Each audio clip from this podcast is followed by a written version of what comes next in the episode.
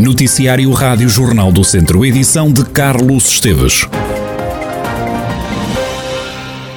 Os autarcas da região aplaudem o consenso entre o Governo e a Associação Nacional de Municípios nas matérias de saúde e de educação no processo de descentralização, mas avisam que o processo não pode ficar por aqui.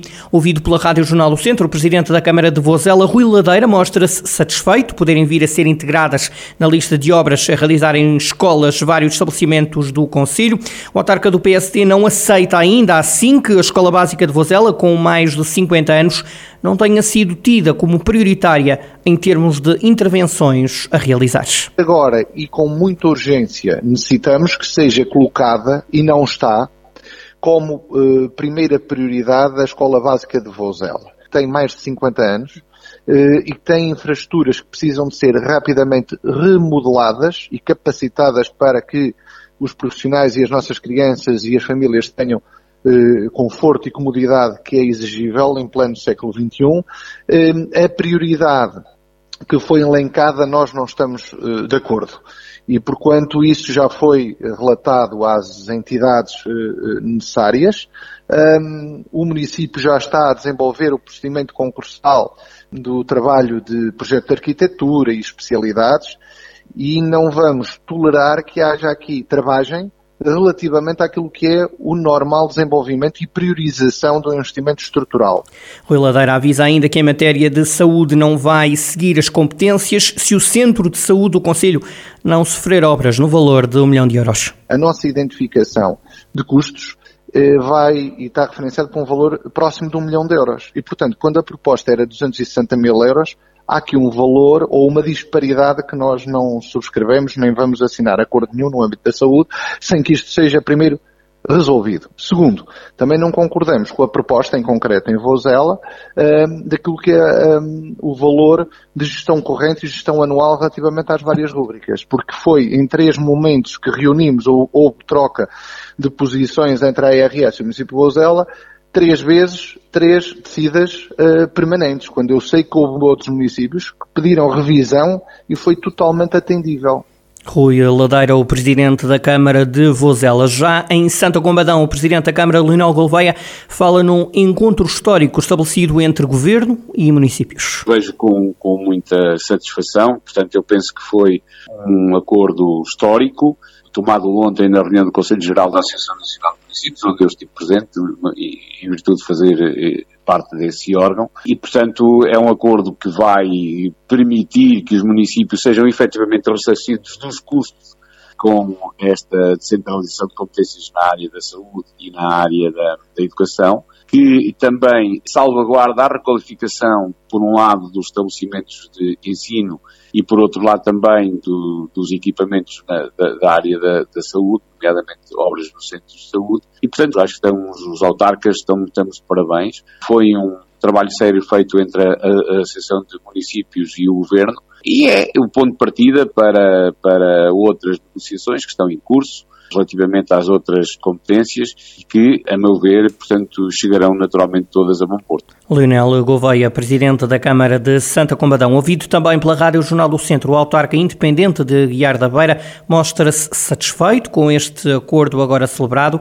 Diz Virgílio Cunha que este acordo só foi alcançado depois do Presidente da Câmara do Porto, o independente Rui Moreira, ter dado um murro na mesa. Não poderia deixar de estar satisfeito com este passo que a Associação Nacional de Municípios deu. Eh, terá para isto muito contribuído, se calhar, a questão do Dr. Rui Moreira em ter batido com a porta, porque efetivamente nós sabíamos que alguma coisa tinha que ser feito mais neste sentido, porque não era possível nós eh, abarcarmos com as responsabilidades que nos estavam a transferir sem a competente cobertura em recursos financeiros. E por isso Uh, embora ainda possa haver aqui, e naturalmente haverá porque o processo é dinâmico, possa haver aqui alguma, uh, algum melhoramento ainda, de qualquer das formas isto não deixa de ser um passo importante na luta dos municípios por uh, obter melhores condições para prestar um melhor serviço às suas populações. Virgílio Cunha congratula-se ainda com o acordo estabelecido na área da saúde. O presidente da Câmara de Aguiar da Beira espera que este dossiê seja ainda melhorado.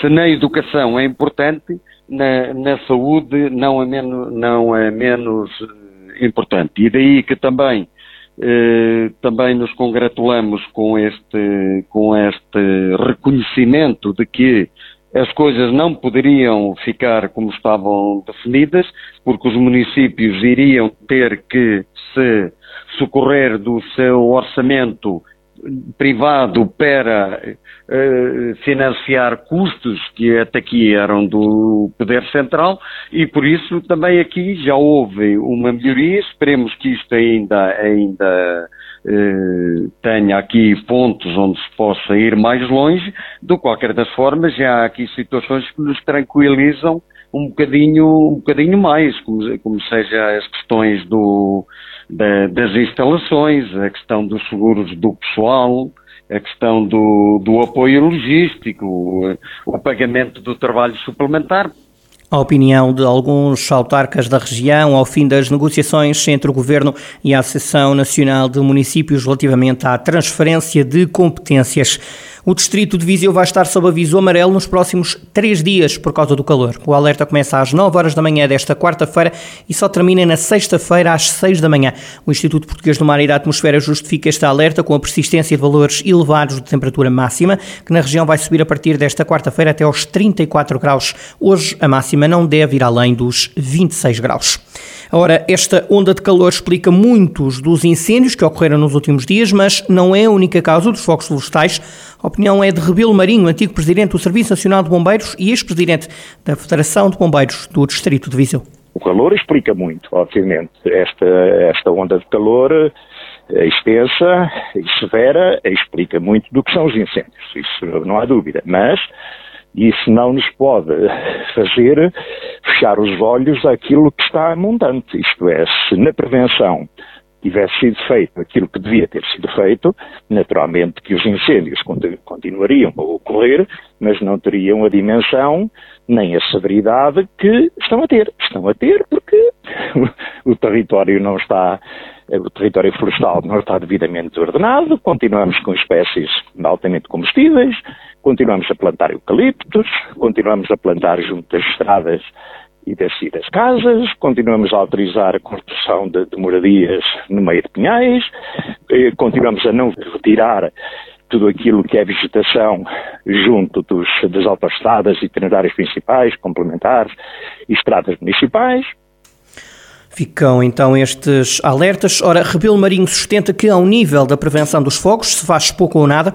Considera também que as matas nacionais são um autêntico barril de pólvora há muita coisa que está a falhar na prevenção e que contribui, a meu ver, para que a tragédia que se verifica, que se esteja a verificar e que abrandou um bocadinho, porque as temperaturas baixaram, e oxalá que eu me engano, mas quando elas voltarem a subir, voltamos ao mesmo, porque a nossa floresta é um barril de pólvora. E só quem não está no terreno, só quem não, não, não vê, quem não quer ver, quem não é isento, é que começa ao contrário. Nós não estamos preparados para isto. Não nos preparamos.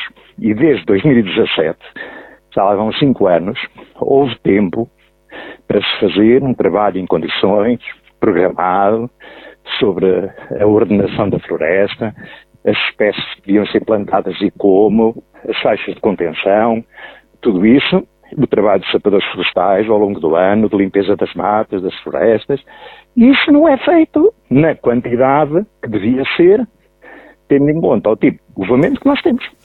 Rebelo Marinho, antigo presidente do Serviço Nacional de Bombeiros e ex-presidente da Federação de Bombeiros do Distrito de Viseu. O nosso país entrou à meia-noite em situação de alerta depois de sete dias em estado de contingência devido aos incêndios que assolaram o país e às altas temperaturas que foram registadas. A situação de alerta prolonga-se em Portugal até às 24 horas desta terça-feira, dia em que volta a ser reavaliada a situação.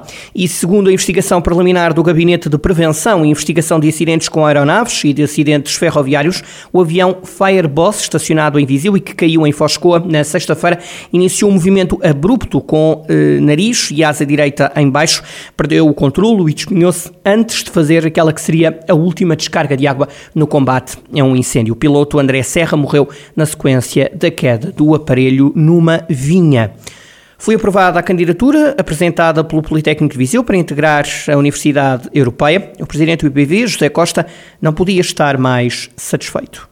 Nós submetemos a candidatura, éramos mais instituições de ensino superior europeu de vários países a candidatar-se. A nossa candidatura foi aprovada e foi-nos feita a comunicação no dia 12 eh, deste mês, que é dia qual nós já aceitámos, já respondemos favoravelmente à aceitação, depois de termos candidatado, e neste momento estamos já a preparar uh, a primeira reunião para a qual iremos participar, que será no dia 26 e 27 de setembro, uh, em, na Universidade de Cantábria, em Santander. Para além de poder ministrar doutoramentos, esta adesão à Universidade Europeia traz outras vantagens. O importante aqui é que permite-nos, num contexto mais alargado de instituições de ensino superior, ter um, um, uma massa humana de cerca de 150 mil estudantes, mais docentes e pessoal não docente, permite esta mobilidade eh, do mundo académico e, para além disso, podemos fazer formações eh, em conjunto em diversas áreas que são as pertinentes, portanto, no âmbito do, da, da, parte dos cursos. É isso que nós neste momento desejamos, afirmar o Instituto, né, naturalmente, no território, e criar oportunidades aos jovens de, nesta mobilidade, mobilidade internacional, poder beneficiar portanto, de novos conteúdos, ganhar novas competências em contextos diferenciados, como são, de facto, estamos neste momento numa diversidade de instituições de ensino superior. José Costa, o presidente do Politécnico de Viseu, que viu aprovada a candidatura para integrar uma universidade europeia.